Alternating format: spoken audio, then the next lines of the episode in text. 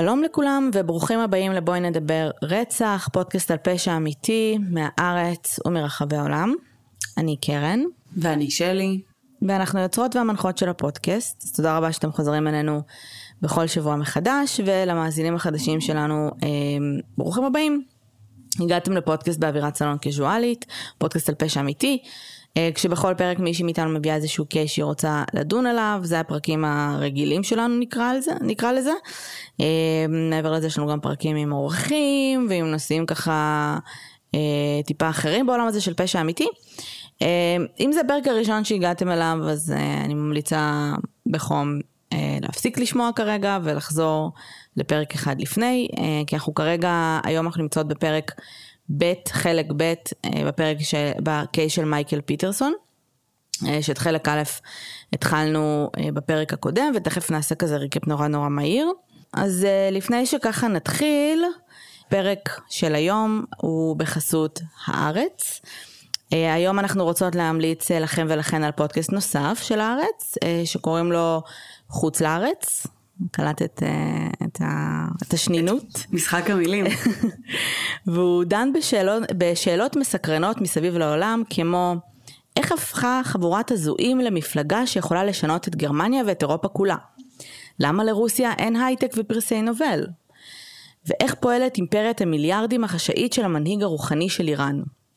חוץ לארץ, פודקאסט מבית הארץ, מסקר מדי שבוע סיפור, סיפור חדשותי אחר מהעולם הגדול. פרשנויות, תחקירים ומומחים מהארץ ומהעולם. בהגשת רחל גולדברג. פרק חדש מדי יום חמישי, ניתן להאזין דרך אפל, גוגל וספוטיפיי. שומעים שזה הארץ. שמעתי את זה, באמת באמת שמעתי שזה הארץ. הרגשתי. סתם, אני חייבת להגיד שעוד לפני כן. ששמעתי את הפודקאסט, רק מהתיאור הזה, אני לא ידעתי שלרוסיה אין הייטק. כאילו לא חשבתי על זה אף פעם לעומק, אבל לא ידעתי. כן. זהו, באופן כללי האמת שהנושאים שהם מתעסקים בהם והם גם צוללים די לעומק שלהם של כאילו נושאי חוץ למיניהם אה, סופר מעניינים אה, והם באמת גם לוקחים איזה מין study cases כאלה שהם נכנסים אליהם לאימא שלה בפנים זה, זה כאילו אחלה של ידע העשרתי אה, הרבה יותר, כאילו באמת אה, לא דברים שידעתי בהכרח, אז סופר מגניב. קול, cool. אה, והפרקים גם אה, קצרים, נכון? פחות או יותר בין 20 ל-30 דקות כזה, אז זה ממש נחמד וקליל. אה, לנסיעות הקצרות או לבינג'ים לנסיעות ארוכות, אז מגניב, תהנו, אה, תעדכנו אותנו איך היה לכם. אה, אוקיי, אז אה, בפרק הקודם של בואי נדבר רצח. התחלנו לדבר על הקייס של מייק פיטרסון, שמייק אה, הוא בעצם סופר ואיש צבא לשעבר, התגורר עם uh, אשתו um, קטלין באחוזה בצפון קרוליינה, קטלין הייתה אשתו השנייה, מייק גרוש גם כן עם ארבעה ילדים, שניים מאשתו הראשונה ושניים של זוג חברים שנפטרו, גם קטלין הייתה גרושה וכשמייק והיא עברו לגור ביחד הצטרפה גם ביתה. רגע, הוא לא היה גרוש? הוא היה גרוש? כן. את לא זוכרת, לא הקשבת לפרק לפני שאת אה, באת את הפרק השני? סתם. הקשבתי, שנייה. כן, היה גרוש. יש את פטרישה, אשתו הראשונה. הם התגרשו ואז היא נפטרה? היא לא נפטרה. יש את אשתו פטרישה, הראשונה, okay. אוקיי. שאיתה הוא גר okay. אוקיי. בגרמניה, ולהם יש שני ילדים. כן. הם בשלב אה, נכון, מסוים נכון. התגרשו. היה זוג היא... חברים... היא נשארה, אוקיי, בסדר. שאחת מהם הייתה בעצם אליזבת רדליף, שהיא הייתה, שהיא נפטרה בלי קשר, היא פשוט הייתה חברה שלהם. נכון. ואת שני הילדים הם בעצם לקחו תחת חסותם. נכון. אמ, אז כשהם עברו לגור ביחד, גם הבת של קטלין, שקוראים לה קייטלין, הצטרפה למשפחה, והם בעצם היו חמישה. ב-9 ל-12 2001, מייק מצא את קטלין בתחתית גרם המדרגות בביתם. היא נפצעה, מה, היא נפטרה מהפצעים שלה כנראה מעיבוד דם. הזירה הייתה מלאה בדם, המשטרה התחילה לבנות קייס אה, נגד מייק ו-11 ימים לאחר האירוע, הוגש נגדו כתב אישום. אה, אז דיברנו על הרקע של מייק אה, וקטרי, וקטלין, אה, על השיחה שהוא ביצע למוקד החירום, ומשם היום אנחנו בעצם נדבר, נתמקד במשפט. אני חייבת להגיד, אנקדוטה, אני בדרך כלל עושה ריסרצ', אני לא אוהבת לעשות ריסרצ' דרך פודקאסטים, אני לא עושה את זה בדרך כלל, אבל מה שאני עושה זה כשאני מרגישה שכזה, אין לי זמן נגיד לעשות היום ריסרצ', אבל אני נוסעת לעבודה, ויש לי נסיעות מאוד ארוכות לעבודה. אז אוקיי, אז אני כבר אשים פודקאסט על הקייס, כאילו, אני אשמע, אני כזה אכנס לה, אולי יעלו שם איזה שהם שאלות, אני אוהבת לעשות ריסרצ' בפודקאסטים, כי אני בדרך כלל שומעת פודקאסטים בנסיעות ולא בבית, וקשה לי מאוד עם זה שאני לא יכולה רגע... כאילו לכתוב לי נוטס, ואז אני שוכחת דברים. אז חיפשתי כל מיני פודקאסטים על הקייס, והיו כמובן מיליון, ואמרתי, אני רוצה איזה משהו מעמיק, ויש לי נסיעה ארוכה, וזה גם היה יום כזה שידעתי שיהיו לי בו פקקים, ומצאתי פודקאסט עם אה, שלושה פרקים על הקייס. אה, וכל פרק איזה שעה וחצי, ואמרתי, וואו, זה נשמע ממש מעמיק, כאילו, אוקיי, בוא, בוא נעשה פודקאסט הזה. ואני בדרך כלל כזה שמה את הפודקאסט לאיזה חצי דקה כדי לראות אם הכל זורם לי, כאילו הכל עם קוף, כי, כי לפעמים הבן אדם ש, שמציג את, הקייס לא בא לך בטוב ולא בא לך להקשיב, זה קורה לי הרבה. Mm-hmm. אז אני צריכה לשמוע ששם האינטראקציה סבבה. ושמעתי שם אה, גבר ואישה, והאיכות נשמעה לי לא וואו, ורק בדיעבד, רק אחר כך הבנתי שזה גם הפרק הראשון של הפודקאסט, ולא קלטתי את זה. אז mm-hmm. אה, אמרתי כזה, כאילו האיכות לא וואו, אבל זה נראה סופר מעמיק, יאללה, נשמע את זה. בגדול, אני לא אגיד מה השם של הפודקאסט, מכמה סיבות. א', אני מאמינה ב... שכל אחד יקבל את ההחלטות של עצמו. ב', שמעתי, לא שמעתי פרקים שלהם יותר, אבל אחר כך בהמשך גם הבנתי שזה הפרק הראשון ויש שם מלא מלא מלא פרקים כאילו חדשים. אה, אבל אני חייבת להגיד שהייתי בנסיעה באמת איזה שעה, יותר משעה וחצי, כי סיימתי את כל הפרק הראשון, וזה היה גיהנום צרוף. מכמה סיבות. א', רק אחרי שהתחלתי להאזין הבנתי שהם פשוט סוקרים את הסדרה, את המדרגות, אז כאילו בפרק הראשון הם אומרים, אז הפרק הזה נתמקד בפרקים א', אה, בפרקים 1 עד 6 בסדרת המדרגות. וזה ליטרלי מה שהם סוקרים, אז מבחינת הידע זה לא הוסיף לי בכלום, בכלום. שתיים, האיכות ממש גרועה. כאילו, אני לא יודעת איך הם הקליטו, אבל האיכות הייתה נוראית, ברמה שגם הם היו מאוד מאוד כאילו, הייתי צריכה ממש להגביר את הווליום כדי לשמוע, ואז נוצר מצב שכמעט עשיתי תאונה איזה פעמיים, כי הווייז כאילו התחיל לצרוח עליי, כשהיה ממש פער. וגימל, היה שם קטע ממש לא מובן וממש הזוי. עכשיו, למה, למה אני בגיהנום צרוף? אני לא נוגעת בטלפון שלי בזמן נסיעה, סבבה? אז אני לא אתחיל לחפש עכשיו פודקאסטים או לחפש עכשיו משהו לשמוע. אני בכביש החוף, אין לי רמזורים, אז אני פשוט שומעת. אה, ונוצר מצב שהס... בסוף הפרק ובתחילת הפרק הבא, יש להם איזה שיר אה, סיום ושיר פתיחה. זה ממש ממש ארוך, וזה מונוטוני בטירוף, וזה פשוט נשמע כמו השעון המעורר שלי במשך כמה דקות. הייתי ממש עייפה, גם הייתי בדרך חזרה מהעבודה, אז אני חייבת להגיד שכאילו זה ממש הצחיק אותי בדיעבד, כי אז כאילו... אבל הייתי חייבת להגיד שזה אחת החוויות הפחות טובות שהיו לי עם פודקאסטים. אבל שוב, אני לא אגיד איזה, כי אנחנו לא עושים את זה, וזה בעיניי פחות קול. אז אמ, אה, זהו, כן. באופן כללי, אנחנו רגילות uh, לקבל הרבה מאוד uh, ביקורת מאוד שלילית על הפודקאסט שלנו, אז אנחנו, uh, ובאופן כללי פודקאסטרים רגיל, או כל מי שמשחרר תוכן לעולם רגיל לקבל הרבה מאוד ביקורת שלילית, אז uh, זה לא החוויה הכי נעימה בעולם.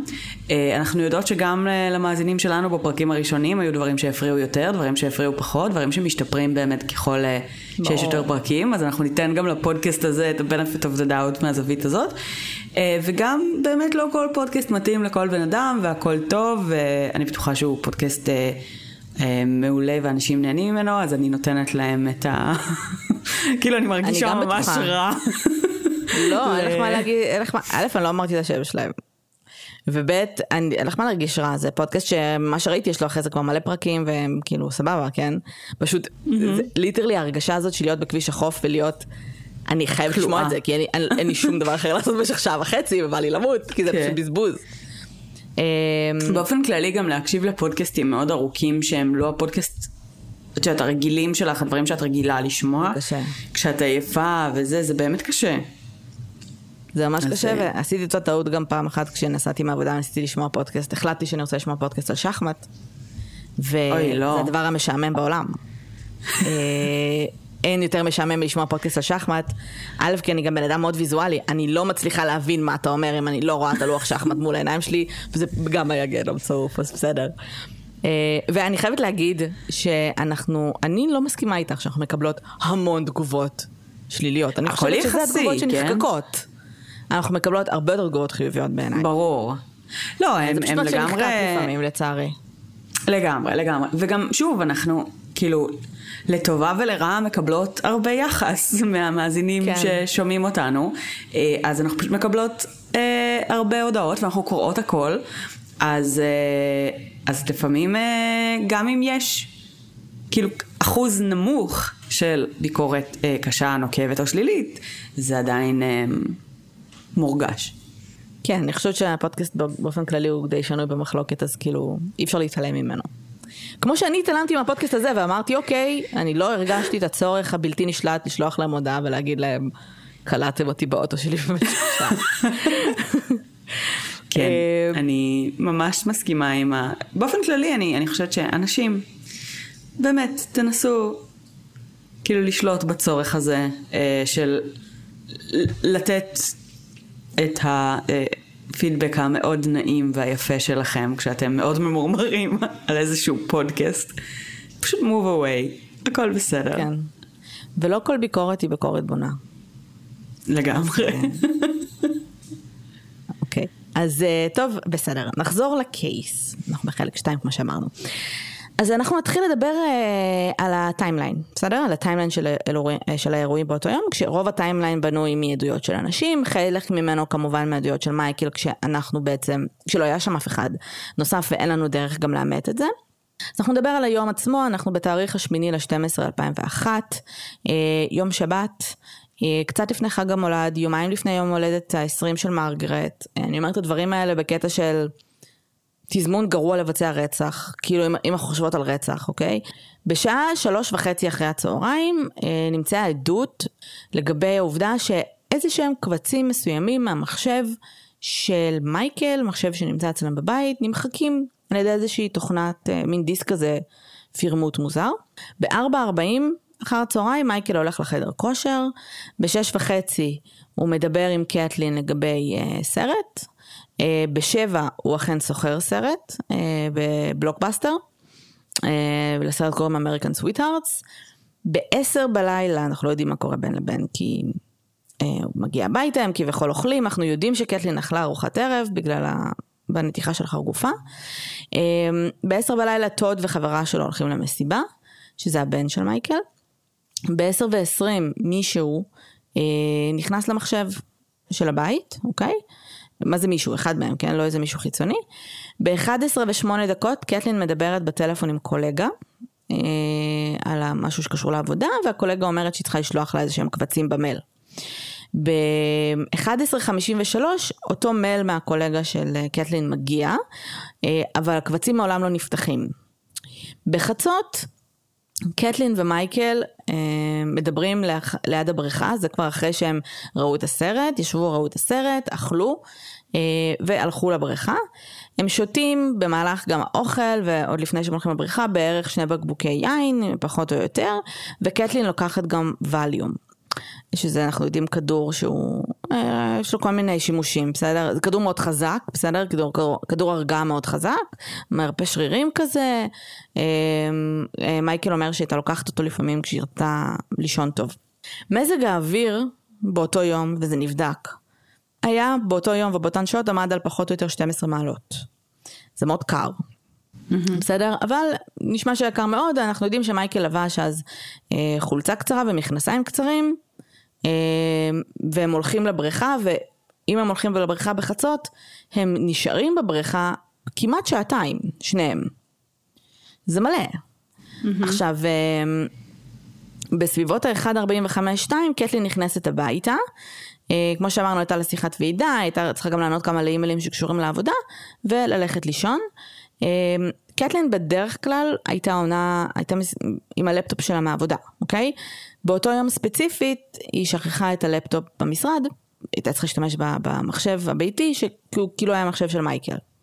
אבל מה שאנחנו מגלים מבחינת ראיות, זה שהפעם האחרונה שמישהו נכנס למייל או למחשב הזה, הייתה בחצות. אז או שהיא נכנסה הביתה והחליטה שהיא לא הולכת להתעסק בעבודה והלכה לישון, או שהיה שם משהו אחר. אז ב... אנחנו לא יודעים מה קרה בשעות האלה, ב-2.40 אנחנו יודעים שמייקל נכנס הביתה, הוא טוען שהוא היה בבריכה כל הזמן הזה, שהוא טיפה נמנם אפילו.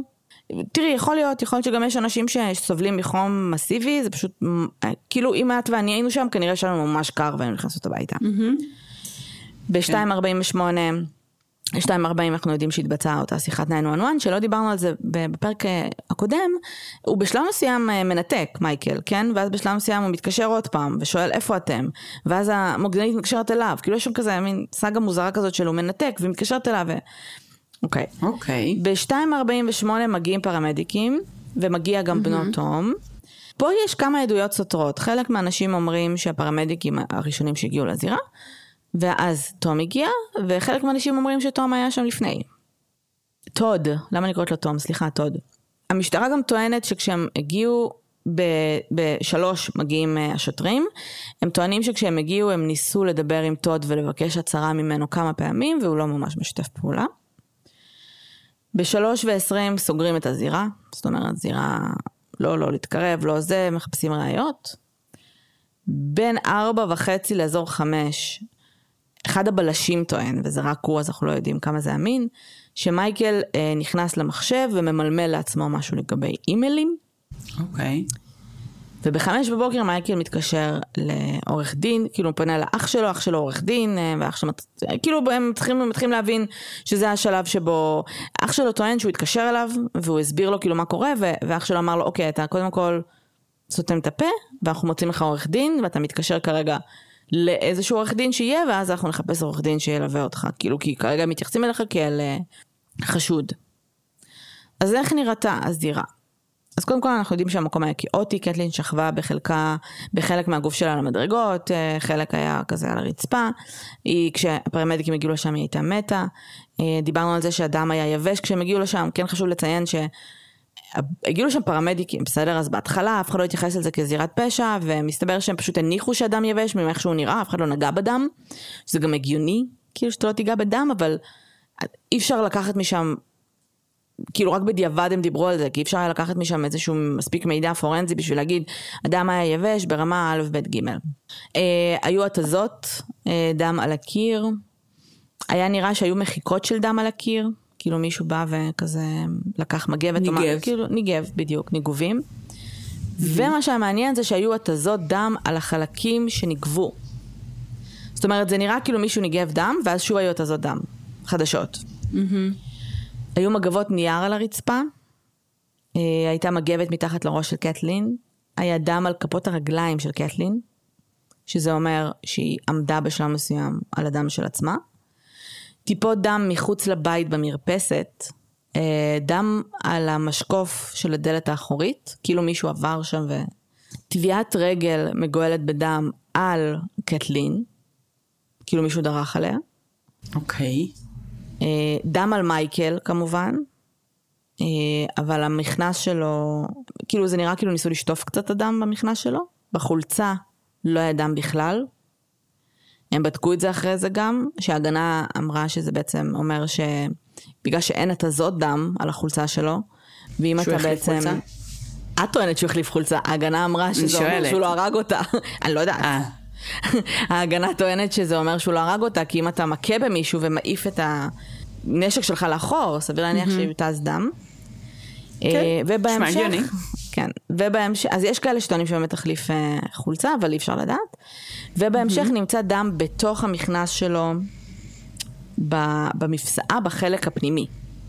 אוקיי. אוקיי? אנחנו נדבר על זה כאילו ונבין ככה זה, למה זה חשוב. אז כמו שאמרנו בפרק הקודם, מבוצעת נתיחה של אחר מוות, ולאחריה מייקל נעצר, 11 יום אחרי האירוע, בנתיחה נמצאו שבעה פציעות ראש, אה, ודיברנו על, אה, בפרק הקודם על עניין הנוירונים, אז אני אחדד את זה רגע, נמצא משהו שנקרא נוירונים אדומים, אין לי מושג איך קוראים לזה בעברית, לא מצאתי, קוראים לזה red neurons באנגלית. זה מדובר בנוירונים מסוימים ש- שמתחילים להיווצר כשלא מגיע מספיק חמצן למוח אחרי כמה שעות. אז זה קורה במצבים שבהם אתה מאולף ואתה כאילו גוסס, שיש איזושהי פציעה. Mm-hmm. וזה קורה כמה שעות אחרי. אה, לכן בעצם הפתולוגית גם דיברה על זה שיכול מאוד, שסביר להניח שהיא הייתה כמה שעות שם אה, וכמה שעות גססה, ולכן הסיפור שלו doesn't really match.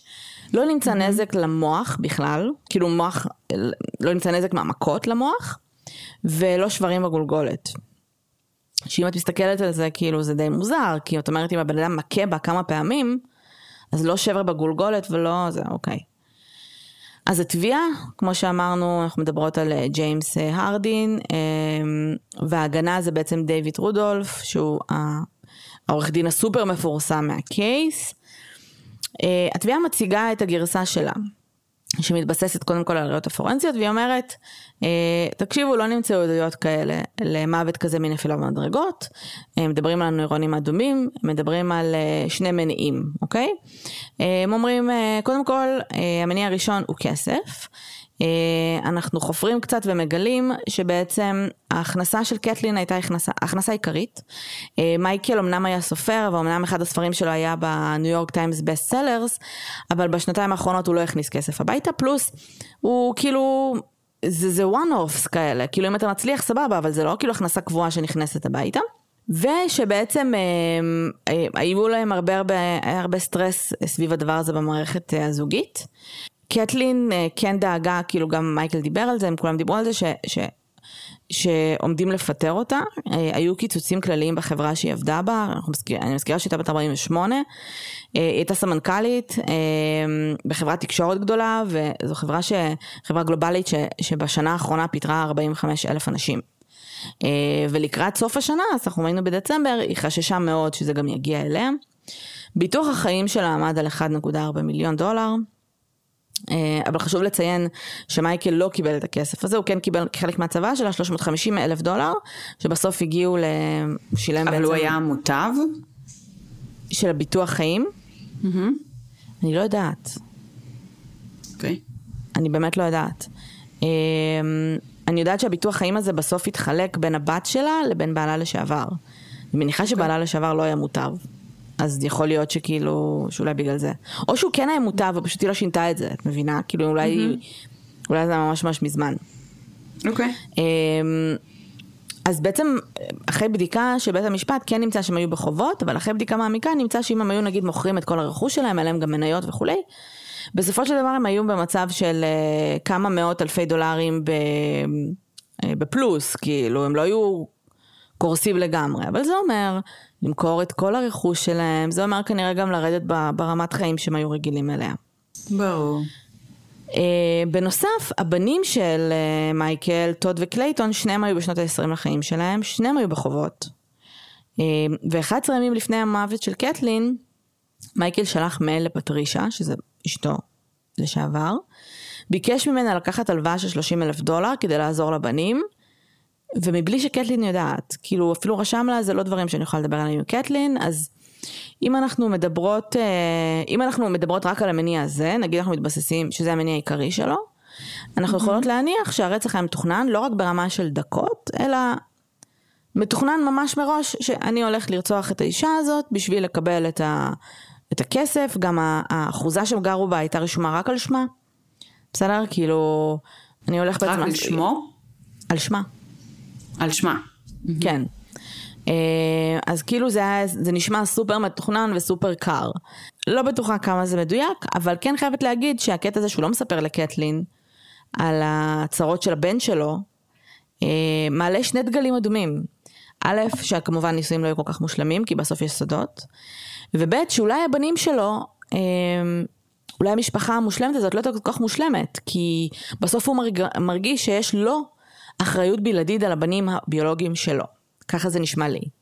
זאת אומרת שקטלין אולי הייתה מתעצבנת מזה, או שאולי היא לא הרגישה שהיא צריכה לפתור את הבעיות של הבנים שלו, ואנחנו דיברנו בפרק קודם על זה שזו הייתה משפחה מאוד מושלמת במרכאות, וסופר כאילו אה, משפחתית.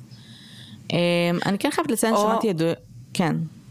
או שבאמת, זאת אומרת, האישיו הכלכלי פה הוא גם זאת אומרת, אה, הוא סוג של, אם אני מדמיינת את הסיטואציה הזאת, סבבה של זוג שיש לו ילדים מכמה אה, מערכות נישואים שונות, ובעצם אנחנו יודעים שלילדים שלו יש חובות, והם מתחילים להגיע למצב כלכלי לא טוב, אז כאילו זה נשמע שבעצם אותם הבנים שלו הופכים להיות סוג של קטליזטור ב, אה, בהידרדרות של המצב הכלכלי שלהם אולי בעיניה, או איזושהי...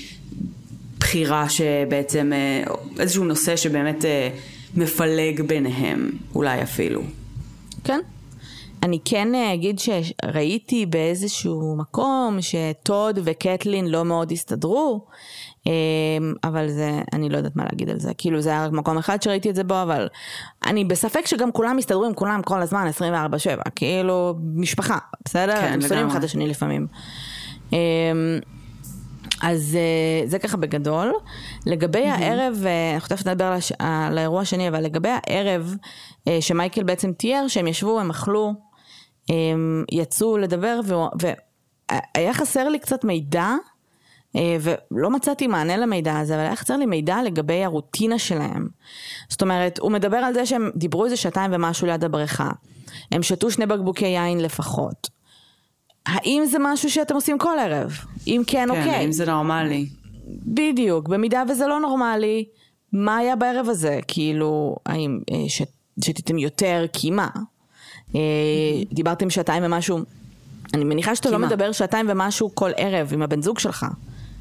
על מה? כאילו, שעתיים ומשהו, חוץ מזה שכאילו, כמה... זה נראה לי קצת מוזר, אבל בסדר. אה, אבל מה בדיוק עשיתם? אני כן אגיד פה אנקדוטה קצרה. אנחנו דיברנו אה, בפרק הקודם על המומחים אה, לשפת גוף ולהתנהגות. אה, שדיברנו על עינינו על אנקול, אז אחד מהם אמר משהו מעניין, על ה... יש סצנה באחת הסצנות הראשונות במדרגות, שבה מייקל עושה להם מין סיור כזה, ומסביר בדיוק איפה היה ומה קרה. אז הם דיברו על זה הרבה, אם אתם רוצים נשים לכם לינק, ותראו באמת, תיכנסו לעומק הקורה, הם סופר מעניינים. אבל היה שם משהו ממש מעניין, כי מייקל אומר, אני, אנחנו ישבנו פה וראינו Sweethearts, והשארנו פה את ה... סיימנו לאכול, השארנו פה את הצלחות, אמרנו נשטוף אותם מחר, התחלנו ללכת לכיוון ה... עכשיו, אחד המומחים אומר, אוקיי, תסתכלו על המקום שהוא גר בו, תסתכלו על האחוזה הזאת, תקשיבו רגע לקול שלו, שאת שומעת אקוסטיקה, כאילו. זה נראה לכם, עכשיו כל האחוזה הזה כזה, אחוזה ענקית, וכנראה יש להם גם מיליון מנקים, אבל הכל נראה טיפ טופ. זה נראה לכם כמו מקום, זה נשמע כמו אנשים, שמשאירים את הצלחות שלהם ואומרים נשטוף אותם מחר? עכשיו, זה, זה נורמלי, כן? כאילו אצל בני אד... זה נורמלי במשפחות אה, זה. הוא אומר, תשימו לב שבמקום הזה, שום דבר לא נמצא out of place, אין לך מלא קלאטר, הכל נורא מינימליסטי, שומעים כאילו שאין הרבה חפצים. אמ, זה לא נשמע כמו מקום שזה ההתנהגות הרגילה שלהם. אז הוא אומר משהו ממש מעניין, עכשיו זה יכול להיות שזה farfetched רצח, אבל הוא אומר ממש, משהו ממש מעניין, ש... ואם זה הרג... ההתנהגות הרגילה שלך, למה אתה מציין את זה? כאילו, למה קריטי לציין שהשארתם את הצלחות? אז הוא אומר שזה נשמע שהיה לו קריטי לציין את זה, כי הצלחות היו שם, בסדר? וכי זו הייתה, לא, זו לא הייתה התנהגות רגילה, אבל הוא היה צריך להסביר למה היא קרתה. מבינה? כי בתת מודע שלי אני יודעת שזו לא התנהגות רגילה, אני צריכה להסביר את זה למה הצלחות היו שם, אז אני אגיד, אה, השארנו את הצלחות שם, סתם שתדעו. סתם זה היה מעניין. יכול להיות שזה כן, לא קשור לכלום, אבל. זה מעניין. זהו, יכול, יכול מאוד להיות באמת סיטואציה שבה זה לא ההתנהגות הרגילה שלהם, ובאמת, משהו היה out of the ordinary בערב הזה, כשהם uh, ניהלו שיחה של שעתיים שאולי הייתה נוקבת, ואולי הייתה קשה, ואולי הייתה באמת uh, משהו uh, uh, לגבי החילוקי דעות הכלכליים שלהם, והמצב שבו הם נמצאים, ואת יודעת, uh, איומי פרידה, מי יודע מה היה שם, ו... כאילו, כל זה מתאר סיטואציה של ערב לא רגיל, ובערב כזה גם האנשים המדוקדקים ביותר, נשמע לי באמת יחליטו החלטה של, אוקיי, בוא נשאיר את הכלים למחר, כאילו, בוא ננהל את השיחה הזאת, נגיד, כן. אם אנחנו ואני הולכים... בבשרי ואני לא כזה, בואי נמתין עשר דקות נשטוף כלים. לגמרי, זאת אומרת, אני, אני לגמרי יכולה לדמיין את זה. אמ, אבל, אה, אז אני לא לגמרי, אני לא, אני כאילו, אני כן מסכימה שזה באמת מדגיש את העובדה שזה לא התנהגות רגילה, ולכן מעניין אותי יותר להבין באמת מה היה שונה בערב הזה בהתנהלות ביניהם, ובקשר, ו, ולהבין אם היה פה משהו שהוא אקסטרה, אבל לפי התסריט שהוא מציג, לא היה. זאת אומרת, הוא נכון. מציג דברים שהם out of the ordinary, אבל הערב עצמו כאילו מתואר כאורדינרי. בדיוק, לכן היו, היו חסרות לי השאלות של איך נראה הערב טיפוסי שלכם, אף אחד לא שאל אותן. ו- כי אם, יכול להיות שהערב הטיפוסי שלהם היה לשתות שני בקבוקי יין בערב. שכאילו, אגב, מציג את הבעיה הכלכלית, זה נראה לי פשוט ממש יקר. אבל כאילו, זה גם מסוג האנשים שיקנו יין מאוד מאוד יקר. לגמרי. אז, אז אם זה הערב הטיפוסי שלכם, סבבה, אבל אני צריכה לדעת מה זה ערב טיפוסי, וזה לא נשאל לצערי. לגמרי. אז זה בעצם היה המניע הראשון שהוצג. המניע השני שהוצג היה אה, הביסקסואליות שלו. אז מה שקרה זה שנמצא המון המון המון אה, חומר פורנוגרפי, אה, הומוסקסואלי ספציפי של אה, אה, אה, סקס הומוסקסואלי עם, אה, אה, נו, אנשי צבא, זה כאילו היה קטע ספציפי okay. אוקיי. שלו, אה, במחשב שלו. יחד עם לא מעט אימיילים מאוד מאוד מאוד בוטים בינו לבין mm-hmm. מספר גברים, אה, ביניהם mm-hmm. אה, אה, גם יצאנים. כאילו כזה אימיילים של מתי אני רואה אותך, מתי אני עושה לך ככה, כאילו ממש ממש בוטים ברמה המינית. אמ, והתביעה טענה שקטלין בעצם גילתה על הנטיות שלו באותו ערב, נוצר ריב והוא הרג אותה. עכשיו שני דברים שצריך לדעת, א', פטרישה, שזה אשתו לשעבר של מייקל, עמדה לצידו כל המשפט, על אף העובדה שגם במהלך הנישואים שלהם, הוא היה מנהל רומנים גם עם גברים וגם עם נשים. דבר שני שחשוב לדעת זה שמערכת היחסים בין פרד, בעלה לשעבר של קטלין, ובינה הסתיימה כי הוא בגד בה. Mm-hmm. עכשיו, בשלב מסוים עולה לדוכן העדים אותו אחד היצרנים, ברד, אה, ומדבר על זה שרוב הלקוחות שלו הם באמת גברים נשואים, ושבמיילים שמייקל כותב לו הוא גם כותב שהוא נשוי באושר. אמ, הוא טוען בכלל שהם לא, זה באמת מיילים שראינו, כאילו. הוא טוען שהם לא נפגשו בסוף, מייקל, ברד בהתחלה טוען שהם כן, אחרי זה אומר שלא. היה שם, כאילו תפסנו את מייקל בעוד שקר, כאילו בקטע של, בלי קשר לרצח, כן? הוא פשוט טען שהוא לא נפגש עם היצן הזה והוא כן נפגש. אוקיי. Okay. אמ, אז ברמה הפורנזית, אה, זה בעצם המניעים שה, שהתביעה בעצם מציגה. ברמה הפורנזית הם טוענים שהוא היכה אותה לפחות ארבע פעמים בראש שלה, בשלב מסוים הוא חשב שהיא מתה, ניסה לנקות אדם מהקירות ללא הצלחה, גם את המכנסיים שלו, פתאום הוא הבין שהיא בחיים, הוא היכה אותה עוד פעם, זאת אומרת, אה, ובגלל זה יש לך את הזאת על, הניק... על הדם mm-hmm, על הניגוב. לנקות, כן. אה, והוא, בשלב השני הוא רחן מעליה והוא היכה אותה וכך בעצם יש התזה של דם בתוך המכנסיים שלו וכך גם היה דם על כף הרגל שלה כי היא ניסה לקום בשלב מסוים. כל הראיות הפורנזיות האלה הן מובאות מטעם המומחה שלהם להתזות דם, אה, דוויין אה, דיבר, והפתולוגית דב, דברה הרי שהיא בעצם ה... זאת שעשתה את הנתיחה. במילים אחרות דקסטר מורגן. כן. ההגנה לעומת זאת טוענת שקטלי נפלה. עכשיו, כן חשוב להגיד שבמדרגות אפילו רואים שהם כן מתדיינים על אסטרטגיה בהתחלה, והם שוקלים לשנייה להגיד שהגיע פורץ הביתה. אה, שזה אומר שתאורטית אפשר לטעון כך או כך. Mm-hmm. אבל בגלל חוסר ראיות הם הולכים על נפילה. הם מדברים על זה שקטלין שתתה יין אה, ולקחה ווליום, ויכול להיות שהיא לא הייתה לגמרי צלולה, למרות שאחרי זה אנחנו מגלים שבעצם הרמת האלכוהול שלה הייתה 0.07, שזה בערך בירה וחצי. אז כאילו, היא לא, לא הייתה שיכורה. מה שמעניין בזה, זה אף אחד לא מתייחס לזה, זה הזוי. כאילו כולם מדברים על זה אם הייתה שיכורה או לא, אבל אף אחד לא מתייחס לעובדה שהיו שני בקבוקי יין ריקים. אז אם היא לא הייתה שיכורה, יכול להיות שמייקל כן. אוקיי? אז יש פה עוד אישו של, אוקיי, אולי משהו הסלים כי הבן אדם היה קצת שיכור, אבל האם זו ההתנהגות הרגילה שלו? We don't know, כי אף אחד לא שאל את זה. אה, היא נעלה כפכפים. והם אומרים שהתחילה לעלות במדרגות, איבדה שיווי משקל, נפלה כבר במדרגה השנייה או השלישית, נפלה לאחור והראש שלה בעצם נכנס במשקוף של הדלת, אה, שהוא כזה, יש באמת אה, חד. היא איבדה את ההכרה, התעוררה בשלב מסוים, ניסתה לקום, נפלה שוב, ניסתה לקום שוב, נפלה שוב. ככה הוסברו המספר המכות שהיו לה בראש. במהלך השכיבה שלה, את יודעת, היא זזה כמה פעמים, מה שמסביר את המריחות, היא השתעלה דם, כאילו נכנס לדם לפה, אז היא השתעלה, וזה מסביר את ההתזות. והמומחה שלהם קראו לו בעצם הנרי לי, שהוא גם היה מומחה בהתזות דם. Mm-hmm. ההתייחסות למניעים היא כזו, אין מניע. אין בן אדם אחד שיכול לטעון שהם לא היו מאושרים, העניין עם הכסף לא היה כזה משמעותי, כשבאמת בדקו את המצב הכלכלי, אמרנו שהם אמנם היו בחובות, אבל הם בסוף לא היו מתים מזה.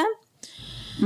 מה גם שבאותו יום, אה, חבר של מייקל, שבאותו יום של הרצח, של ה... סליחה, של התאונה, או של הרצח או מה שזה לא היה, אה, חבר של מייקל שאיתו הוא כתב את אחד הספרים שלו, אמר שהם הם היו במום עם הוליווד על, על סרט. בסדר? Mm-hmm. על אה, חוזה סרט. שזה היה גם מכניס לו כסף, אז כאילו, לא הייתה לו בעצם מוטיבציה כלכלית להרוג אותה. לגבי הנטיות המיניות שלו, מייקל טען שהוא לא הסתיר זאת מקטלין. להפך, הייתה להם זוגיות פתוחה, מאפשרת, היא ידעה שהוא ביסקסואלי, היא תמכה בו. אה, הייתה להם מערכת יחסים פתוחה מבחינה מינית. הוא אמר, אני לא ניהלתי מערכות יחסים אחרות אה, עם אנשים אחרים חוץ מקטלין, אבל כן קיימתי יחסי מין. עכשיו, כן היה בי חלק שכן רצה לקיים יחסי מין עם גברים, קיימתי יחסי מין רק עם גברים. אה, הוא אפילו ממשיך לדבר, אה, והוא נכנס ממש לעומק הקורה ואומר, אני חושב שקטלין הייתה אפילו מתבאסת עליי, אם הייתי אומר לה שאני רוצה לקיים יחסי מין עם נשים, כי זה היה מאיים עליה, אבל בגלל שרציתי עם גברים, היא אמרה אין בעיה. הוא אפילו בא ו... ותזכרי את המשפטים שאני אומרת, כי אנחנו נחזור לזה בסוף. Mm-hmm. ואני משאיר את זה לסוף בכוונה. הוא אפילו אומר, אה, היא הייתה לפעמים אה, רואה תמונות שלי מהצבא, והייתה אומרת, יואו, איזה הומואים אתם נראים. כאילו, she would tease me, הוא היה אומר, אוקיי? Okay? אוקיי. וזו זוגיות פתוחה ומאפשרת, והכל היה סבבה. Mm-hmm. ואח שלו אומר, כן, אני יודע שהוא אה, ביסקסואל מאז שהיינו טינג'רים, והוא סיפר לי. הילדים שלו לא ידעו לפני, שזה נראה לי הגיוני. הם ידעו כשהמשפט התחיל וסיפרו להם, כאילו, כדי שהם לא יהיו מופתעים, הם כמובן קיבלו את זה בסדר. הבעיה הייתה זה שהגילוי הזה זו הסיבה העיקרית שבגללה אחותה של קטלין התהפכה על מייקל. כי בהתחלה היא הייתה מאוד בעדו, והיא אמרה שהם היו באמת זוג אוהבים, וכשהיא גילתה שהוא ביסקסואלי ושהוא ניהל מערכות יחסים עם גברים, היא אמרה שלפי איך שהיא מכירה את אחותה הייתה נחרדת מזה. כאילו, אין, מה, אין מצב שהיא הייתה בסדר עם זה, ואין סיכוי, ואני מכירה אותה וכולי. עכשיו, תראי, אני יכולה לדמיין סיטואציה שבה זה בסדר. לא הנטייה המינית, אני חלילה לא מדברת על נטייה מינית, אני מדברת על העניין של הסקס, בסדר? Mm-hmm. לא, לא יצא לי להצטרך לקבל החלטה כזו, אבל אני כן רואה סיטואציה שבה זה בסדר, אני כן, אני אגיד לכם את האמת, אני כרגע נמצאת במערכת יחסים מונוגמית לא מעט שנים. אה, אני לא רואה את עצמי כבן אדם לא מונוגמי, אבל האם אני יודעת מה אני ארצה עוד עשר שנים או עוד עשרים שנה? לא. האם אני יודעת מה הבן זוג שלי ירצה עוד עשר או עשרים שנה? לא. ואני כנראה אהיה מאוד מאוד פתוחה גם על לדבר על זה. בסדר? כי אני חושבת שזה מאוד מאוד נזיל. אבל, יש הבדל בין נטייה מינית לבין אה, בגידה במרכאות במערכת יחסים מונוגמית. Mm-hmm. התביעה הלכה מאוד חזק על זה שהוא היה ביסקסואל, אני לא חושבת שזה רלוונטי. זה שהוא ביסקסואל זה בסדר. השאלה הגדולה, האם קטלין הייתה סבבה עם זה שהוא שוכב עם גברים אחרים, או אנשים אחרים באופן כללי, או לא? וגם במובן הזה אני חושבת ש... זאת אומרת, אני מסכימה איתך, ואני חושבת שקודם כל זה ברור למה התביעה הלכה על הנטייה המינית, כי זה נורא, זה נורא קל וזה מי... מייצר אפקט מאוד מאוד ספציפי, וישר אתה גורם לחצי מהאנשים אה, להיות נגדו אה, בצורה נורא קלה. אז, אה, אז זה מאוד מאוד ברור, אבל מהזווית של אה, בעצם אחותה של אשתו, אז מצד אחד אני מבינה אותה כי היא הכירה את אחותה טוב, והיא יודעת באיזה. מצד שני, את לא נמצאת, כאילו, אני לא נמצאת בתוך המערכות יחסים של האנשים הכי קרובים אליי, ואני חושבת שאנשים עושים בחירות בתוך מערכת יחסים כסוג של קולבורציה של שני בני הזוג, ו... וואלה, את לא באמת יכולה לדעת. זאת אומרת, מצד אחד היא אומרת, אני מכירה את אחותי, אין סיכוי שאתה כאילו זורמת עם זה, מצד שני, אני קצת מסתייגת מזה ואומרת, אה, לא משנה כמה טוב את מכירה אנשים, את לא יכולה באמת לדעת את הדברים האלה בתוך מערכת היחסים שלהם. Um, that being said, העובדה שהיא הייתה מאוד נחרצת לגבי זה, זה כן משהו שבאמת גורם לי לחשוב שאוקיי, אולי יש פה משהו. Um, אפילו ברמת ה... באמת ניסיון עבר, דברים שקרו בעבר, כמו שבאמת תיארת לגבי אה, אה, הזוגיות אה, הקודמת של, אה, של באמת של אותה אישה, ש, שהסתיימה בעקבות בגידה, אז יכול מאוד להיות שכאילו ה, ההתבססות של האנטי הזה של אחותה, הוא מה שמעניין פה, ושם הייתי חופרת לנסות להבין כן. יותר. אז זה בעצם התביעה וההגנה. אליזבת mm-hmm. רטליף, דיברנו עליה בפרק הקודם, אה, הם החליטו בעצם התביעה קיבלה אישור של אחותה אה, להוציא את הגופה שלה ולבצע נתיחה לאחר מוות אה, אחרי 18 שנה. אז אחרי שמבוצעת נתיחה נוספת, היא נמצא שהיא אה, נרצחה. אוקיי? עכשיו, mm-hmm. כן חשוב להגיד שבסוף היא הייתה קבורה בטקסס, בסדר? הם הוציאו את הגופה שלהם מטקסס, כשמייקל לא ניסה לעצור בעד זה, אבל הוא כאילו אמר, למה, למה, למה זה סבבה שאחותה אמרה שזה אה, בסדר, אבל הבנות, כאילו הבנות שלה, שזה בנות שלו, אף אחד, הם לא ידעו בכלל, הם היו צריכים לספר להם, היה שם כאילו כל מיני אישויים, והתביעה גם לקחה את הגופה ואמרה, אנחנו רוצים להביא אותה לדברה הריש, שנמצאת בצפון קרוליינה, אה, ושהיא תבצע את הנתיחה. והגנה כזה, אבל למה? אבל שמישהו יבצע את זה פשוט בטקסס. בטקסס יש פתולוגים, למה, זה, למה צריכה להיות אותה בחור, אותה אישה שכבר החליטה שמייקל פיטרסון הרג את uh, קטלין? כי הם חשבו שזה כאילו כן חיסרון עבור ההגנה, ואני מסכימה. כאילו יש משהו בזה. אז היא מחליטה שהיא אכן נרצחה. הביאו בעצם עדים, בסדר? הביאו את האומנת שמצאה אותה, את פטרישה, את חברות של אליזבת. הדעות היו ממש חלוקות, גם לגבי הממצאים הפורנזיים. חלק אה, אמרו שיש הרבה... אמ, אמ, היה, היה הרבה דם, חלק אמרו שלא. דברה אריש אמרה שהיא מתה ממוות שנבע ממכות בראש ולא דימום מוחי. על אף העובדה שבאותו יום השוטר הגרמני, אה, סליחה, הרופא הגרמני הדרך שבה הוא קבע את המוות שלה, הוא אמר שהיה לה נוזל, היה לה דם בנוזל אה, השדרה שלה, בסדר? שזה אומר שהיא סבלה okay. אוקיי. מדימום מוחי, גם לא אמור להיות שם דם. אחת הטענות החזקות של ההגנה בעיניי הייתה עניין אה, של אה, צפידת המוות, ככה אומרים את זה? Mm-hmm. שלי, את רוצה רגע להסביר לנו מה זה? את עשית את הריסרצ' לא? לא, סבבה, כאילו, אם את רוצה. צפידת המוות. אמ, אם אני זוכרת, נכון? המינוח הלועזי של זה זה ריגר מורטוס, משהו כזה? כן. אמ, וזה בעצם השקיעת דם אה, שבעצם, אה, אחרי שהדם מפסיק לזרום בגוף, אז... נוצרים כתמים בעצם בעקבות המקומות שבהם נוצר לחץ על דם שלא נע, והכתמים האלה יכולים לצייר ציור של בעצם אה, המנח, כמה זמן, אה, כל מיני אלמנטים שקשורים לא, אה, לאופן שבו הגופה הייתה לאחר המוות. כן. אני צודקת? כן, בין השאר, מה שזה עושה זה גם הופך את הגוף לכאילו קשיח. הרגשתי במבחן לרגע. לא, סתם רוצה שאלתי, כאילו, אני יודעת שאת מכירה ואת אוהבת, אה, הגוף נהיה קשיח כזה וקשה. נכון. אז זה אומר שאם אני נגיד מתה בתנוחה עם היד מעל הראש, איכשהו, אז אם אני אשאר בתנוחה הזאת כמה שעות, אז כאילו, אני גם, אהיה קשיחה כזאת, כאילו, יהיה קשה קצת להוריד את היד. אז הטיעון שלהם היה, התביעה בעצם טענה שמייקל הרי היה האחרון שראה אותה בערב לפני, ואז הוא הרג אותה או וואטאבר, אמ, הלך הביתה לישון. כי פטרישה העידה שהוא ישן בבית, בבוקר האומנת רצה אליהם הביתה, הם גרו ממש ליד, להגיד להם שהיא מצאה אותה מתה, אוקיי? האומנת של אליזבת, אה, של אוקיי. ילדים. אוקיי? היא נכנסה לבית, מצאה אותה מתה בתחתית המדרגות, רצה לבית של הפיטרסון, הם היו שכנים. אוקיי. אוקיי? אה, ואומרת להם, תעזרו לי, תעזרו לי, עוד פעם? כן. אוקיי, okay. אז ככה, התביעה טוענת שמייקל היה איתה, הוא היה האחרון שראה אותה בלילה לפני, שהיא נמצאה, בסדר? אז לילה mm-hmm. לפני הם טוענים, אוקיי, הוא רצח אותה. רצח אותה, חזר הביתה. Mm-hmm. הלך הביתה, הבנות שלה ישנו למעלה, הלך הביתה, הלך לישון עם אשתו פטרישה. בבוקר למחרת. באזור 9-10, אף אחד לא יודע להגיד בדיוק מתי, באה האומנת לבית של אליזבת. האומנת של הילדים, מצאה אותה מתה. התחילה להתחרפן, רצה לבית של מייקל ופטרישה, שזה כאילו. הם שכנים. ואמרה להם, הצילו, הצילו, הצילו, היא טוענת שגם מייקל, הם כאילו, פטרישה פתחה את הדלת, היא דיברה איתה, ומייקל כאילו בא בשלב מסוים, והוא כזה בבוקסר וגופייה, כאילו היה ברור שהוא ישן שם.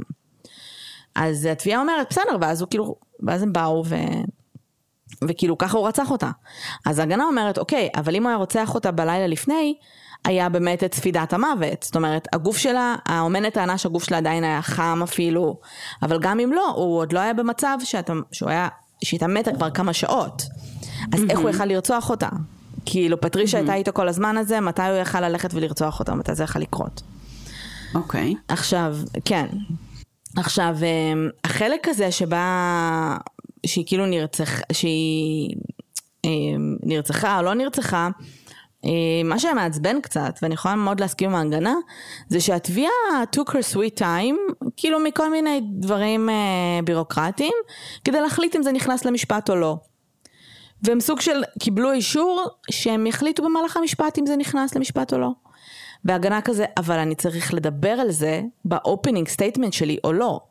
אה, חוץ מזה, שברגע שזה קרה, כל הנתיחה הזו, כל התקשורת דיברה על זה. הנתיחה עצמה והתוצאות הובאו לתקשורת. זאת אומרת, לא יודעת איך הם הגיעו לשם, אבל זה הודלף לתקשורת וכולם דיברו על זה, אז הם היו חייבים להתייחס לזה. אה, וכמו שאנחנו יודעים, ההגנה והתביעה הביאו מומחים מטעמם. עכשיו, אני חייבת להגיד משהו. העניין הזה קצת שובר לי את הלב. פעם מאוד האמנתי בזה. כאילו פעם כשהיו מביאים מומחה פורנזי אה, בתחום מסוים הייתי אומרת וואו איזה מגניב וזה רע לכל דבר וההיגיון אומר שאותו מומחה יעשה את כל הבדיקות המקיפות ולקבל את התוצאות הכי אובייקטיביות שהוא יכול. לכן זה מאוד מוזר לי שמומחים מגיעים בכלל מטעמם של צדדים מסוימים. אני חושבת שמומחים מטעמם פורנזיים של ההגנה או של התביעה, מטעמו של מישהו. אהה. מהמם. אני חושבת שהם צריכים להגיע מטעמו של בית המשפט, וכאילו לעשות את העבודה הזאת, ולא להגיע, כי ברור לך שמומחה מטעם התביעה יצדד בתביעה, ומומחה מטעם ההגנה יצדד בהגנה. מה גם שזה גם לא חוקי, שזה, סליחה, זה כן חוקי אה, לתת להם כסף. זה לא חובה, זה נראה לי כמו רב בחתונה וכאלה, אבל אה, זה כן חוקי לתת להם כסף. אה, בסוגריים, הכסף שהוא מקבל לא מותנה כמובן בתוצאות הבדיקה, אבל ביץ' פליז. ואני חושבת שגם אם אתה מוצא בדיקה שאולי סותרת, או ש... כאילו בסוף אתה, אם אתה מומחה פורנזי בבית משפט זה נותן לך אוטורי, ממצב אותך כאוטוריטה מקצועית, זה גורם לאנשים להזמין אותך יותר, בקייסים גדולים אתה אפילו משתתף בסרטים דוקומנטריים, אמ, ונוצר מצב שזה הכל בולשיט. איך יכול להיות ששני מומחים פורנזיים להתזות דם מגיעים עם אמצעים כל כך שונים? איך? תראי, זה מדע. בעיקרון, אבל זה בדיוק העניין. Um, לכל מי שמכיר קצת את עולם המחקר, um, כל מחקר שהוא, באשר הוא, אפשר להציג את התוצאות שלו בפריזמות שונות. ותמיד, וגם כאילו, אפילו סטטיסטיקה, שזה לכאורה מדע מאוד מדויק, אפשר להציג באופן מסוים ולא באופן אחר. אז, אה, אז זה נכון שיש לך בעצם נתונים מאוד מדויקים, אבל בסופו של דבר אפשר לעשות אינטרפטציה מאוד אחרת לאותם נתונים ולהציג אותם באור מאוד שונה. אה, כשלפעמים גם אתה בוחר להתייחס יותר לנתונים מסוימים מול אחרים, להתייחס לנתונים האלה באופן אחר וכולי וכולי וכולי. אז זה לא מפתיע אותי שמומחים באותו התחום אה, יציגו דעות שונות. לכן, כן יש בהרבה מאוד תחומים, אה, בעיקר נגיד בתחומי מחקר ו- ועבודה, עבודות אוטיסטיות וכל מיני כאלה, יש לך איזשהו סטנדרט שכאילו אמורים לפעול לפי הנחיות סטנדרטיות מסוימות או כל מיני דברים כאלה שהם מה שאמורים להוביל למשהו שהוא קצת יותר מייצג ולכאורה אובייקטיבי. אבל תמיד יהיו, כאילו, אם, אם נרצה ונחפש, תמיד נמצא שתי דעות לבדיוק אותו מחקר. אז כנ"ל בחוקרים. כן, אבל אני חייבת להגיד שהדעות האלה חייבות להיות... חייבות להיות שתי דעות, שג... שהדעה הראשונה גם יכולה להיות, אוקיי, סביר להניח שמה שקרה זה א', אבל אי אפשר לשלול שמה שיכול היה לקרות זה ב'. נכון. שזה הגיוני, אבל הם כל כך בטוחים בעצמם שזה לפעמים מאוד מעצבן. זה, זה באופן כללי מפתיע אותי לגבי, כאילו.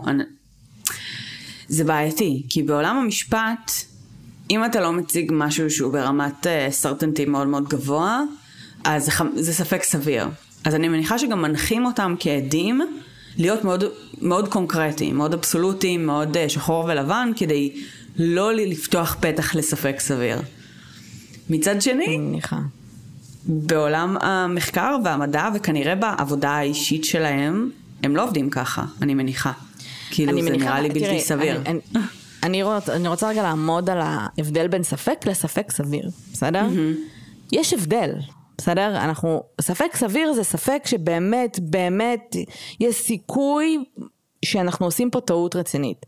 ספק mm-hmm. זה, שלי, אם אני אגיד לך ש, שאתמול אה, אני נחטפתי על ידי חייזרים והוחזרתי. Mm-hmm. סביר להניח שאני משקרת. האם יש ספק? זה ספק מאוד יש... סביר. האם יש 0.01 אחוז שאני אומרת האמת? כן. האם זה ספק סביר? לא. זה farfetched רצח. אבל יש סיכוי כזה. לכן זה ספק סביר. זה לא ספק סביר, זה מה שאני אומרת. לא הבנתי. את לא הבנת אותי. אני אומרת ההפך. זה... אבל... לא, לא, לא, אני מתכוונת הפוך כאילו. הבנתי מה את אומרת. אני אומרת לך, נחטפתי על ידי חייזרים, בסדר? אוקיי. האם אני משקרת? כן. נכון? אוקיי. האם יש סיכוי כלשהו שאני אומרת האמת? אוקיי. אני שואלת, יש סיכוי כלשהו? יש סיכוי כלשהו. האם הסיכוי הזה סביר? פחות. בדיוק, אז לזה התכוונתי, שזה הספק הלא סביר. יש פה ספק, כי בכל דבר יש ספק. ספק לגמרי. שגם אנחנו, יכול להיות שאנחנו בתוך מטריקס. לגמרי, אבל הספק וגם- צריך להיות מספיק סביר. אוקיי, ובואי נחזור שנייה רגע לעולמות הסטטיסטיקה, סבבה? והמחקר. כי בעולמות האלה יש ממש מספר לדבר הזה. נכון. יש מספר שמגדיר את הספק הסביר. אה, בין אם זה... אה, אה, זאת אומרת, בין אם זה מספר שאמור לייצג אה, 0.5 אחוז, אה, אחוז אחד או 10 אחוז, זה משתנה בהתאם לסטנדרטים כאלה או אחרים של מחקר. זה עדיין מספר שאמור לייצג את רמת הספק. למשל, בבדיקות אה, DNA, בדרך כלל כשמציגים נתוני DNA, אז תמיד יודעים לבוא ולהגיד, יש אה, סיכוי שה-DNA הזה מתאים לאחוז מאוד מאוד מאוד קטן מהאוכלוסייה, והבן אדם הזה. ואז את יודעת לבוא ולהגיד, אוקיי, זה לא סביר שהוא גם היה בזירת הפשע, וגם ה-DNA שלו מתאים, כשכל כך מעט אנשים אחרים באוכלוסייה יכולים להיות מתאימים. כאילו, אז יש איזושהי סבירות סטטיסטית לדברים האלה, ואז כאילו זה שוב חוזר למקום הזה, שגם אם אתה חוקר שמעיד על הדבר הזה בבית משפט, אתה אמור כאילו להוביל את הדברים תחת הפריזמה הזאת. כן. אז אני, אני באמת מסכימה גם עם ההגנה בקטע הזה שמדברים על זה שבאמת המשפט נערך, כמו הרבה משפטים לצערי, בקדימה שההגנה תודי, אה, תוכיח לנו שהוא לא עשה את זה. וזה הפוך. אה, לגמרי. חובת ההוכחה היא על התביעה, ולצערי לא כולם מתנהלים ככה, וגם המושבעים לא רואים את זה ככה. אה, כי היגיון אומר שאם מאשימים אותך ברצח, בוא תוכיח לי למה לא עשית את זה. בוא תוכיח שבכלל, למה אתה מאשים אותי ברצח. אה, ושלא נדבר על העובדה שזה היה משפט מאוד מאוד מתוקשר, והרבה מהמידע כבר פורסם בעיתונות, וזאת אומרת, זה, זה צולם לסרט דוקומנטרי, כל האלמנטים האלה גם מאוד השפיעו על אורך המשפט, על איכות המשפט. כן. אז אה, כן חשוב להגיד שבמהלך המשפט כמובן שהתחילו גם למצוא כל מיני דברים שהוא כתב, הבן אדם סופר, הוא כתב על רצח ועל כל מיני אה, זה, בסדר, אני לא נכנסת לזה בכלל כי זה מגוחך בעיניי. אה, דיברו על אה, אה, כלי הרצח שהתביעה טענה שזה מוט דקר, אני לא יודעת איך קוראים לחר הזה בעברית, אין לנו אחים פה, אז כאילו שיט כזה שמשתמשים בו. לאח, מוט כלשהו, כן. כן, שנעלם באופן מסתורי. והם טענו שזה בעצם, הוא מספיק קל ומספיק חד בשביל לעשות את הפצעים בראש שלה. הוא נמצא literally ביום האחרון של המשפט, על ידי טוד, אה, ב basement שלהם, בגראז' סליחה. זה מאוד מוזר, אני אף אחד לא ממש התייחס לזה. ובעצם המשפט נגמר, זה היה אחד המשפטים הכי ארוכים אה, ב- בצפון קרוליינה, הוא ארך כמעט שלוש שנים. והמושבעים בעצם יוצאים to deliberate. עכשיו, מסתבר שהמושבעים בצפון קרוליינה הם לא סגורים, בסדר? אתה כאילו מסיים את היום שלך, אתה הולך הביתה, אתה חוזר. אה, אתה לא אוקיי. סגור במלון או משהו, וגם גם מייק וכל הצוות ההגנה וצוות התביעה באים בבוקר, יושבים, מחכים, מחכים, מחכים, מחכים, המושבעים לא, לא יוצאים, הולכים הביתה, חוזרים יום למחרת. אז מסתבר שבין ה... בין הישיבות שלהם, אחד המושבעים, שאני לא, לא יודעת את שמו, אבל הוא אה, גבר שחור מבוגר, היה ברור במהלך כל המשפט לכולם, זה מה שהעורך דין של אה, מייקל טוען, שהבחור הזה לא מאמין לתביעה. בסדר? הוא אומר, לפעמים הוא היה מגלגל עיניים, הוא היה זה, כאילו, הם היו כזה ממש שמים לב, וכנראה שגם התביעה מאוד מאוד ידעה את זה. במשפטים בדרך כלל כבר יודעים מי בעדך, מי נגד, ואתה יכול להעריך בערך מה קורה. אתה יכול להעריך מי המושבעים שבסוף יטו את הכף, ומי המושבעים שיותר יזרמו עם הזרם. אז הדיוד הזה, אה, בסוף שבוע, בין הישיבות של המושבעים, נעצר על ידי המשטרה, בגין נהיגה בשכרות. הוא טען שהוא לא נהג אוקיי. בשכרות, אבל לא משנה, הוא נעצר. ואז בבוקר, כשהם חזרו בעצם להתדיין, התובע נעמד ואמר, אני, אני רוצה לפסול אותו. כי עכשיו שהוא נעצר, יש לו משהו נגד המשטרה, והוא בייס. אני לא חושב שהוא יכול לעשות, אה, לקבל החלטה אובייקטיבית. אוקיי. והשופט הסכים. הוא הוחלף במושבת אה, באישה, פחות או יותר בגילה של קטלין, שהייתה גם מהנדסת, שגם קטלין הייתה מהנדסת. ובשלב הזה של ההחלפה הזאת, המושבעים היה, אה, הם היו האנג. אה, זאת אומרת, היו שלושה מושבעים אה, שחשבו שהוא אשם, שלושה שאמרו שהוא לא אשם, ושישה שעוד לא החליטו. אה, זה ממש מעניין המשחקים המטומטמים האלה. כאילו השופט של, אה, העורך דין של אה, מייקל הלך רחוק מספיק ואמר שעברה לו בראש המחשבה כמה פעמים, שגם עצרו אותו בכוונה. אה, שזה כבר נראה לי, לא יודעת, מאוד מאוד זה- זה, אבל... כן. אבל, אבל, אבל גם אם לא עצרו אותו בכוונה, לשחק על העניין הזה, זה הגאוני, סורי. ברור, אבל תקשיבי, מניחים לך כן. הזדמנות על מגע של כסף, לא תיקחי. כן. חד משמעית הייתי לוקחת. אז בעשירי לעשירי 2003, המשפט מסתיים, הש... המושבעים מסיימים את, ה...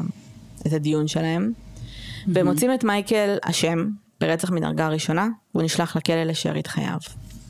אוקיי. ב-2009 אנחנו נדבר על זה ממש לדקה, כי בפרק הבא אנחנו נדבר על מה קרה אחרי. אנחנו נלך אה, שמונה שנים קדימה בעצם, אחרי שמייקל יושב בכלא ל-2011, ומה מה בעצם התפתח עם הקייס. אני גם אציג שם את הדעה האישית שלי ואת התיאוריה שלי של מה שקרה. אה, אבל אני כן חשוב להגיד שב-2009, שכן של מייקל ועורך דין גם, הציע באמת את תיאוריית האנשוף, שכולם שמעו עליה. שמסתבר שאני אגיד לך את האמת, הראיות הפורנזיות, כאילו, אני מאוד מאוד לא הצלחתי כאילו להחליט מה, מה קרה מבחינת הראיות הפורנזיות. אוקיי. הראיות הפורנזיות ממש ממש יותר כאילו משמעותיות בתיאוריות האנשוף. אני לא יודעת, אני אסביר לך למה. כי מסתבר, אוקיי, תסבירי. קטלין כשהיא נמצאה מסתבר, החזיקה חתיכות שיער- שיער מהשיער של, כאילו שיער של עצמה ביד. אוקיי. אמ, ובשיער הזה ובדם וכל מה שהיה שם נמצאו ראיות מיקרוסקופיות של נוצות של ינשוף, יחד עם זרדים. עכשיו, הוא טוען שבזמן שקטלין הייתה בחוץ, ינשוף תקף אותה. היא רצה פנימה, ולכן היה דם על המרפסת. כאילו, הוא תקף אותה, כבר התחיל כאילו ממש לתקוף לה את הראש. אמ, כשהיא רצה פנימה, אז היא כאילו נגעה גם בשקוף של הדלת, ולכן היה דם שם. ואז בשלב מסוים הינשוף ברח, והיא בעצם נפלה לאחור והתחילה לדמם למוות. כן חשוב לציין שההגנה עשתה בדיקות של... אה, הכניסו כזה, לא ינשופים, לא, לא קשור לינשוף, אבל אה, אנשים היו כזה ב, אה, בחוץ בבריכה, והיו בפנים אנשים שעשו, שמו הקלטה של צעקות, כאילו הם ניסו להבין אם מייקה יכול לשמוע אותה צועקת לעזרה. אה, ואכן אי אפשר היה לשמוע. מה? גם אם, אבל הוא היה איתה בחוץ. אה, ינשוף? לא, אני מדברת על באופן מייק. כללי, כאילו. כאילו, תאורטית, בואי בואי רגע נתמקד שנייה בתיאוריה הזו, סבבה? ונגיד, אוקיי, נגיד והתרחיש הזה שבו בזמן שהיא נמצאת ליד הבריכה, היא מותקפת על ידי ינשוף, ואז היא רצה פנימה, ובדרמטיות נופלת במדרגות. איך מייק פיטרסון לא שם לב לינשוף? הוא לא מדבר עליו יש, ב... י... לא, אז תקשיבי, אז יש הרבה, אה, יש הרבה מקום בין המרפסת לבין הבריכה. יש לך הליכה, בסדר? זו אחוזה ענקית. אה, זה לא שהוא אוקיי. רואה אותה. לגבי השמיעה אני לא יודעת, אבל אני כן חייבת להגיד שליד הבריכה גם יש מזרקה גדולה, מאוד רואה שם. אוקיי. אה, כשאמרתי שהוא לא שמע אותה, התכוונתי... לא, בסדר, כשאמרתי שלא שמעת, שהוא לא שמע, התכוונתי לזה שהתיאוריה של התאונה, הם ניסו כאילו להגיד שכאילו הוא לא היה שומע אם הייתה צועקת, לא, אם הייתה... טענו שהוא כן. שכבה שם כמעט שעה. כן. אז, אה, אז באמת היו עדויות לינשופים מהזן הספציפי הזה ש, שמסתובבים בצפון קרוליינה ובאמת תוקפים אנשים. והיו שלושה מומחי ינשופים, אני חוזרת. שלושה מומחי ינשופים, לא, יה, אני, אני בהלם שיש מומחי ינשופים. אה, לא מפתיע שיש. שלהם.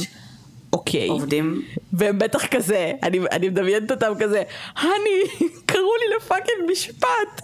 זה הרגע שחיכיתי לו כל החיים שלי, אני מומחה ינשופים. את חושבת? כי דווקא למישהו שהוא מומחה ינשופים לא בטוחה כמה עולם המשפט מרגש. רק אומרת. כן, אז יכול לא להיות. יודעת, לא יודעת, נשמע לי שדברים אחרים מרגשים אותו. כן.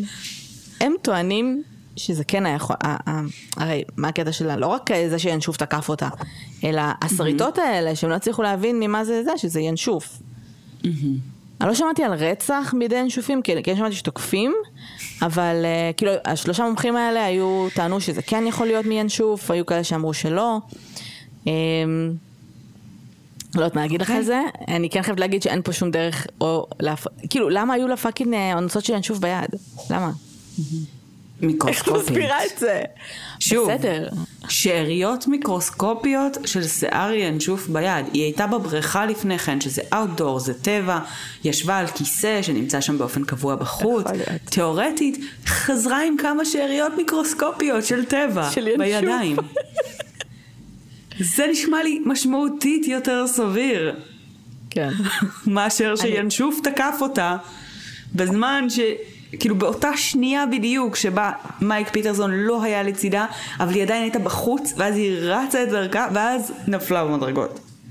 ומתה. תקף אותך ינשוף?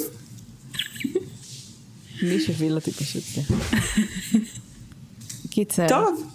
אמ, כן. אני כן חייבת להגיד שכל התיאוריה הזאת של הינשוף, אה, אני רק כאילו ישבתי שם וחשבתי לעצמי איזה קול זה שכאילו כל המשפט הזה מתנהל, וינשוף יושב בבית והוא כזה, עבדתי על כולכם, ואם בכלל קשור גם לאליזבת זה בכלל לא משוגע, כי כאילו יש מצב אותו רוצחים. סדרתיים, ינשופים סדרתיים, שכאילו רוצחים אנשים אנחנו לא יודעים. אנחנו תכף זה כי הם נסיים. עושים את זה טוב יותר מאיתנו. כן, כן, זה נכון. הם משאירים פאקינג ראיות מיקרוסקופיות, זהו. איך הוא לא השאיר כאילו פשוט נוצה או לא יודעת מה. אנחנו תכף נסיים ואנחנו נמשיך בפרק הבא לדבר על מה קרה אחרי המשפט, אבל אני אה, אסיים את זה במשפט. במהלך הריסרצ' שלי ראיתי המון המון חומרים, אוקיי? ובשלב מסוים כבר התחלתי כזה לראות שיט ברקע, אוקיי? כי כאילו אני רואה שיט ברקע ואני עושה דברים כי אני פשוט מחפשת משהו חדש ואני לא מוצאת. ראיתי ראיון עם מייק פיטרסון, אה, שצולם ב-2020.